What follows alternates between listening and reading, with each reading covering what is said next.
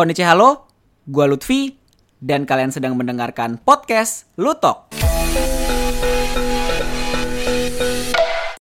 Sekarang kita udah ada di edisi keempat ya, uh, Lutok spesial bahas Evangelion dan kalau misalnya kemarin itu gue sempat bahas Evangelion uh, reviewnya, review film yang 3,0 tambah 1,0 Terus juga yang kemarin-kemarin gue udah sempet ceritain paduan menonton Evangelion dari awal sampai akhir. Kalau misalnya ada yang nanya, lu harus nonton yang mana dulu sih? Boleh lu kasih podcast gue yang episode keduanya ya, yang Evangelion, paduan menonton Evangelion. Terus yang ketiga adalah curhatan si Ano nih ya yang kita bahas nih ya dalam Evangelion. Karena in a nutshell nih ya, Evangelion ini merupakan kayak apa ya kegundah gulanan ay gundah gulana ya kan? Ke gundah gulanaannya Ano di zaman dulu dan ia tuangkan di Evangelion. Jadinya kalau misalnya lu lihat Evangelion sendiri ya itu isinya rada curhat coy. Ya emang karena Ano itu memang memposisikan dirinya sebagai anime curhat di sini gitu ya kan? Yang penuh dengan robot-robot sehingga lu nggak bisa membedakan yang mana Evangelion dan Ultraman gitu ya kan? Karena karena Ano demen banget sama Ultraman kan jadi kalau lo lihat uh, Evangelion sama Ultraman itu nggak ada bedanya kalau dipikir-pikir ya. Evangelion robot besar uh, melawan monster sebesar dirinya, ya kan? Besarnya itu melebihi satu kota. Ultraman juga sama. Jadi apakah uh, Evangelion berada dalam universe-nya Ultraman?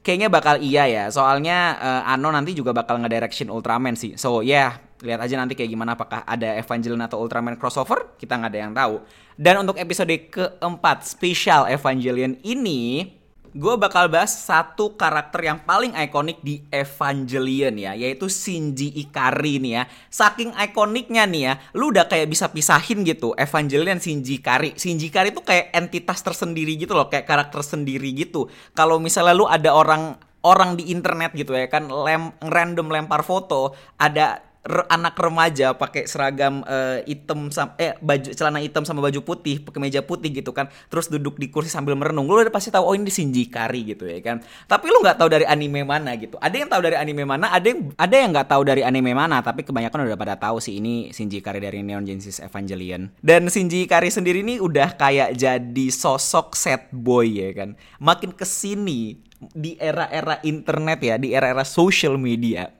Shinji Kari itu udah kayak menjadi poster child set boy yang baru coy. Jadi ibarat kata tuh uh, ada dua kubu nih sekarang ya di internet saat ini di perfandoman anime. Ada uh, karak ada karakter yang gue banget ada karakter yang sad boy banget. Nah, ini yang merepresentasikan pecinta anime ini ya kan anime lovers untuk meng, apa namanya? merepresentasikan dirinya. Iya yeah, kan. Ibarat kata kayak wah ini anime yang gue banget gitu ya kan kayak gue bangetnya tuh kayak Kirito atau enggak kayak yang di Hyoka atau enggak kayak di aduh apa tuh Orega Iru ya kan anjir anime gue banget gitu. Nah, kalau Shinji Kari ini lawannya gitu. Ini anime sad boy. Kayak apa ya? Gue akhir-akhir ini uh, terutama dalam tiga tahun terakhir ini gitu kan enggak tiga tahun juga sih dari tahun 2015 kali ya. Jadi kayak banyak banget micro micro meme gitu kan kayak micro image gitu kan yang melambangkan Shinji Kari ini sebagai seorang sad boy gitu ya kan. Sebagai seorang yang wah ini pokoknya anaknya sedih banget gitu kan kayak lonely setiap saat gitu ya kan dan makin banyak makin ke sini tuh kayak makin banyak gitu. Apalagi dengan Evangelion yang makin rame juga. Apalagi setelah Evangelion masuk Netflix gitu ya kan. Dan orang-orang sudah pada tahu Shinji Ikari gitu loh. Oh, udah makin banyak itu uh, komentar-komentar Shinji Ikari sebagai seorang sad boy gitu ya kan. Dan kalau menurut gue pribadi ya menurut gue pribadi ya kayaknya nih kayaknya nih uh, Shinji Ikari ini memulai tren sebagai uh, karakter sad boy yang dikenali oleh orang awam ya kan? Yang dikenali oleh orang banyak di internet nih ya kan? Kayaknya menurut gue itu deh. Soalnya kayak makin banyak coy makin ke sini kayak orang tahu Shinji Ikari itu oh pasti karakter yang sad boy itu ya kan? Dan pada mulanya pada mulanya ketika orang tahu Shinji Ikari ini merupakan karakter yang kontroversial mungkin ya. Karena gini uh, orang-orang tuh bisa suka banget sama Shinji Ikari uh, dan relate sama Shinji Ikari ya termasuk uh, gua pada masa lalu ya gitu ya. Gue mengaku itu bisa juga orang itu benci banget sama Shinji Ikari. Ini karakter apaan sih gitu ya kan? Udah cengeng gitu ya kan? Udah bener-bener isinya cuman uh, aku benci ayahku aku benci society aku benci dunia ini. Tapi masih apa namanya nggak nggak cabut. Tapi akhirnya masih milotin Evangelion dan bertanggung jawab gitu ya kan? Kayak gitu gitu loh. Dan menurut gua sendiri uh, karakter-karakter Shinji Ikari ini nih jadi kayak kopi bukan copycat jatuhnya. Kayak kayak blueprint ya kayak cetak biru kayak jadi landasan banyak karakter-karakter yang uh, sad boy dan kebingungan uh, dalam mencari jati dirinya di dunia nyata gitu loh. Dan menurut gue sendiri uh, ini merupakan salah satu karakter yang menarik ya di dunia anime ya selain karena menjadi pelopor sad boy modern gitu ya kan. Menurut gue sendiri kenapa gue mau uh, nge-explore karakter Shinji Hikari ini? Karena ini tuh apa ya? Ibarat kata ini representasi dari seorang set boy yang gue banget ya kan? Untuk para otaku jauh sebelum wave set boy yang gue banget ini muncul ya kan? Dari tahun 95 coy. Kalau misal lo lihat yang gue banget tuh kayak Kion yang Haruhi itu tahun 2009 siapa lagi karakter yang gue banget zaman dulu? Nggak ada gitu loh. Karena karakter-karakter anime yang kita tahu itu biasanya maco berjiwa shonen. Wah, penuh dengan semangat dan jiwa raga. Wah, apalagi anime robot, coy. Di mana-mana ya anime robot itu, ya kan e, ibarat kata maco, wah kekar gagah gitu ya kan.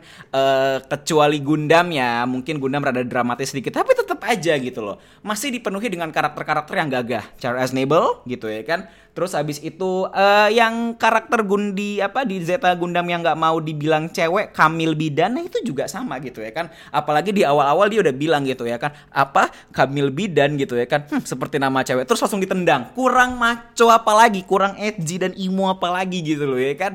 Tapi yang paling yang paling berbeda di antara semua karakter anime dan mecha itu Shinji Kari. Kenapa gitu ya kan? Kenapa karakter set boy yang gue banget ini yang enggak shonen-shonennya banget, ya kan? Yang bener-bener beda dari main karakter anime robot coy. Bisa jadi populer seperti sekarang. Dan masih impactful 27 tahun ke depan. Sekarang pengen gue bahas ya. Ini mungkin opini gue sedikit nih ya. Uh, kenapa Shinji Ikari bisa uh, sefamous ini ya dan merupakan salah satu karakter anime yang paling recognizable yang paling dikenal oleh uh, sampai 27 tahun sampai sekarang gitu ya kan sampai podcast ini dibuat gitu. Menurut gue sendiri Shinji itu tuh merupakan lambang orang-orang yang tertinggal dan bingung tentang keadaan di sekitarnya yang terlalu maju saking terlalu majunya malah jadi berantakan hidupnya gitu loh. Dan apa ya ini tuh kayak ngegambarin Jepang pada waktu Evangelion itu dibuat ya. Uh, akhirnya balik lagi sih ke ke background kenapa Evangel uh, kita kita berbicara ini balik lagi ke background era di mana Evangelion itu dibuat. Bagaimana society Jepang itu terbentuk bagaimana Jepang itu sendiri terbentuk gitu ya kan. Kita sedikit belajar sejarah ya teman-teman ya. Jadi ini baru masuk ke 7 menitan 8 menitan langsung kita bahas dengan hal-hal yang berat ya jadi gini, uh, Jepang itu pas Evangelion sebelum ada, berarti which means itu uh, sebelum tahun 95 ya uh, Jepang itu sangat maju parah ya. Uh, Jepang itu benar-benar merasakan namanya uh, keajaiban ekonomi, economical miracle ya. Jadi waktu mereka setelah habis hancur lebur setelah uh, Perang Dunia Kedua dan akhirnya dijamah oleh Amerika gitu ya kan Jepang ini tuh merasa bahwa wah maju ba kita harus bisa e, mengembalikan apa yang rusak, apa yang sudah hancur ya kan. Wah, pokoknya Jepang itu dari pasca Perang Dunia Kedua, wah pokoknya udah mereka ekonominya maju gila-gilaan, mereka bisa nyalip beberapa banyak perusahaan Amerika dan Jepang menjadi penguasa ekonomi gitu barengan sama US waktu itu. Sampai US aja tuh rada ketar-ketir.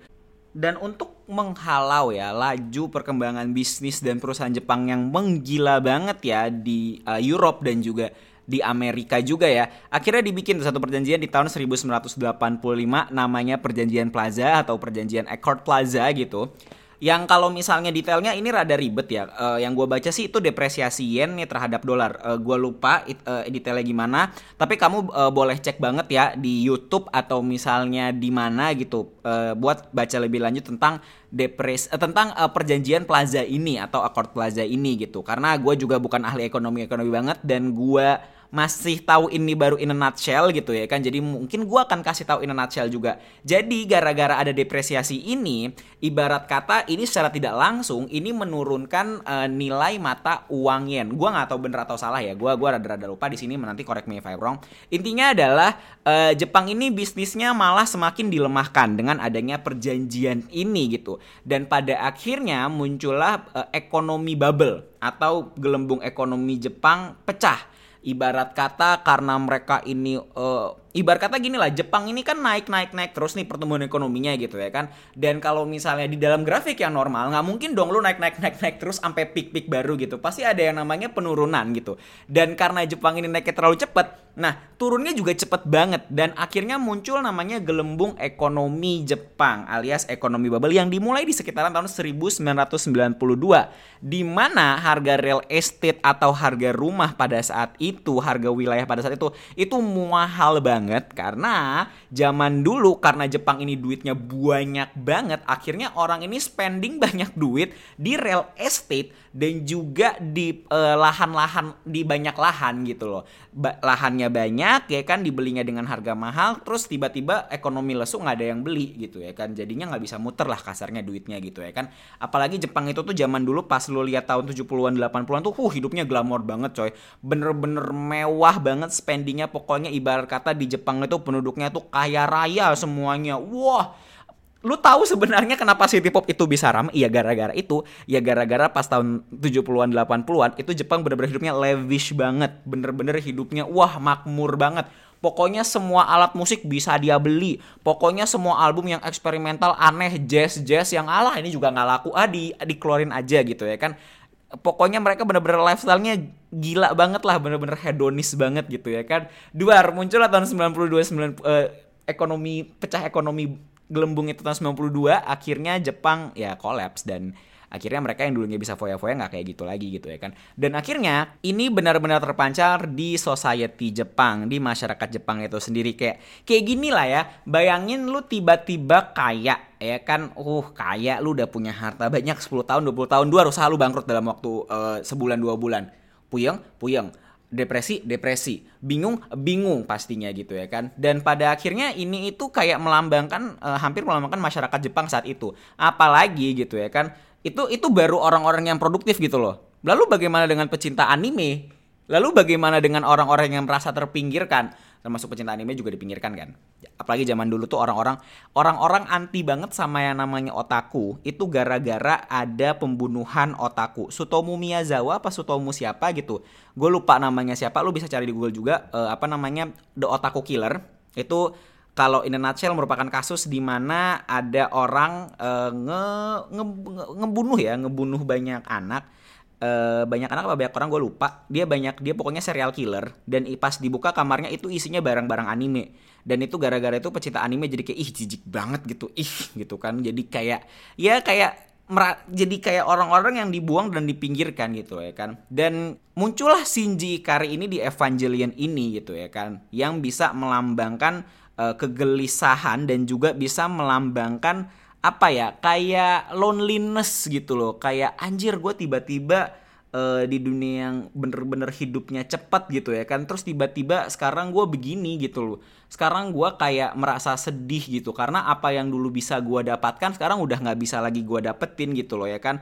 Apalagi ini kita berbicaranya juga lebih dalam soal otaku ya. Kayak kayak gini lah uh, itu itu di itu di manusia normal tuh kayak gitu. Tapi kalau misal otaku kayak gini Shinji tuh kayak gambaran otaku banget gitu loh. Karena Ano tuh kayak pengen banget liatin Evangeline itu dari sudut pandang otaku dan orang-orang yang terkucilkan gitu loh. Dan menurut gue sendiri kenapa Shinji Ikari masih bisa um, menjadi mood board untuk orang-orang yang sedih atau sad boy apalagi di zaman sekarang gitu loh. Karena sebenarnya sendiri menurut gua apa ya akhir-akhir ini ya terutama ya di tahun 2015 jangan kan 2015 ya mungkin kayak the year that social media broke out maybe like tahun 2015 tahun-tahun ketika social media ini makin booming gitu ya kan makin banyak gitu kan apalagi pandemi gitu kan di mana kayak orang-orang tuh kayak pamer banyak di sosial media, terus juga banyak banget menunjukkan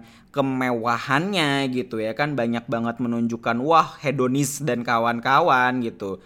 Dan ibarat kata kayak kalau misalnya lu nggak bisa keep up dengan itu ya lu akan menjadi sad gitu lu akan menjadi loneliness gitu loh dan ini juga kejadian juga gitu kayak di zaman sekarang gitu kayak gini lah uh, Shinji itu kan kayak berada di sebu di, Shinji itu kayak dia aja masih bingung mencari dunianya gitu loh. Terus dihadapkan dengan teknologi yang super duper mewah dan situasi yang super duper gila gitu loh. Lu bayangin seorang anak umur 15 tahun ya kan uh, harus melawan robot bukan robot ya salah harus melawan monster besar di robot yang super besar dan ternyata robot itu adalah robot yang bisa menyebabkan kiamat wow gitu ya kan itu gila sih untuk anak 15 tahun gitu. Dan sama juga sih kayak sekarang gitu. Nggak jauh beda sih sama kayak yang sekarang gitu loh. Lo kayak anak umur 14-15 tahun lahir dan hidup di dunia yang seperti ini lu punya kendali robot besar which is itu smartphone dan teknologi dan kawan-kawan you name it gitu loh. Dan lo dan lo harus tiba-tiba melawan pressure dari mana-mana yang ibarat kata dimanifestasikan ke dalam monster atau angel itu gitu loh. Dan lo harus melawan itu semua gitu loh. Stres stres pusing pusing gitu. Dan ini tuh terjadi banyak banget gitu loh di kalangan anak-anak umur segitu gitu loh. Ibarat kata kayak Shinji kan dia selalu merasa lonely, teman dia hanya tape, teman dia hanya musiknya doang gitu ya kan. Dia nggak mau ngomong sama dunia luar karena dunia luar tuh terkesan jahat kepadanya gitu loh, terkesan tidak adil gitu loh. Sama juga sekarang juga nggak ada bedanya gitu loh, menurut gue sendiri kita mendengarkan uh, banyak lagu di earphone dan kawan-kawan untuk mengisolasi diri dari dunia luar gitu loh. Banyak banget sih kesamaannya gitu loh dan menurut gue sendiri ya kita nggak jauh beda sih hidupnya di, dari tahun 95 di Jepang dan sekarang gitu loh. Apalagi Jepang itu kan dulu kan kayak wah eksesif banget gitu dan itu tuh kegalauan masyarakatnya tuh kayak ditumpahin semua ke Shinji Ikari gitu. That's why makanya Shinji Ikari tuh bisa jadi karakter yang bisa long lasting sampai sekarang gitu loh. Karena modern loneliness sih. Shinji Ikari itu mungkin karakter pertama yang bisa menggambarkan apa itu namanya modern loneliness, uh, kesepian di era modern, di mana semuanya ini serba maju, dunianya serba wah dan teknologi serba canggih, lu masih merasa sendiri dan itu yang juga terjadi di era sekarang dan menurut gua sendiri itu merupakan salah satu penyebab kenapa Shinji Ikari masih bisa jadi karakter yang long lasting sampai sekarang sih, sampai 20 eh, tahun lebih coy.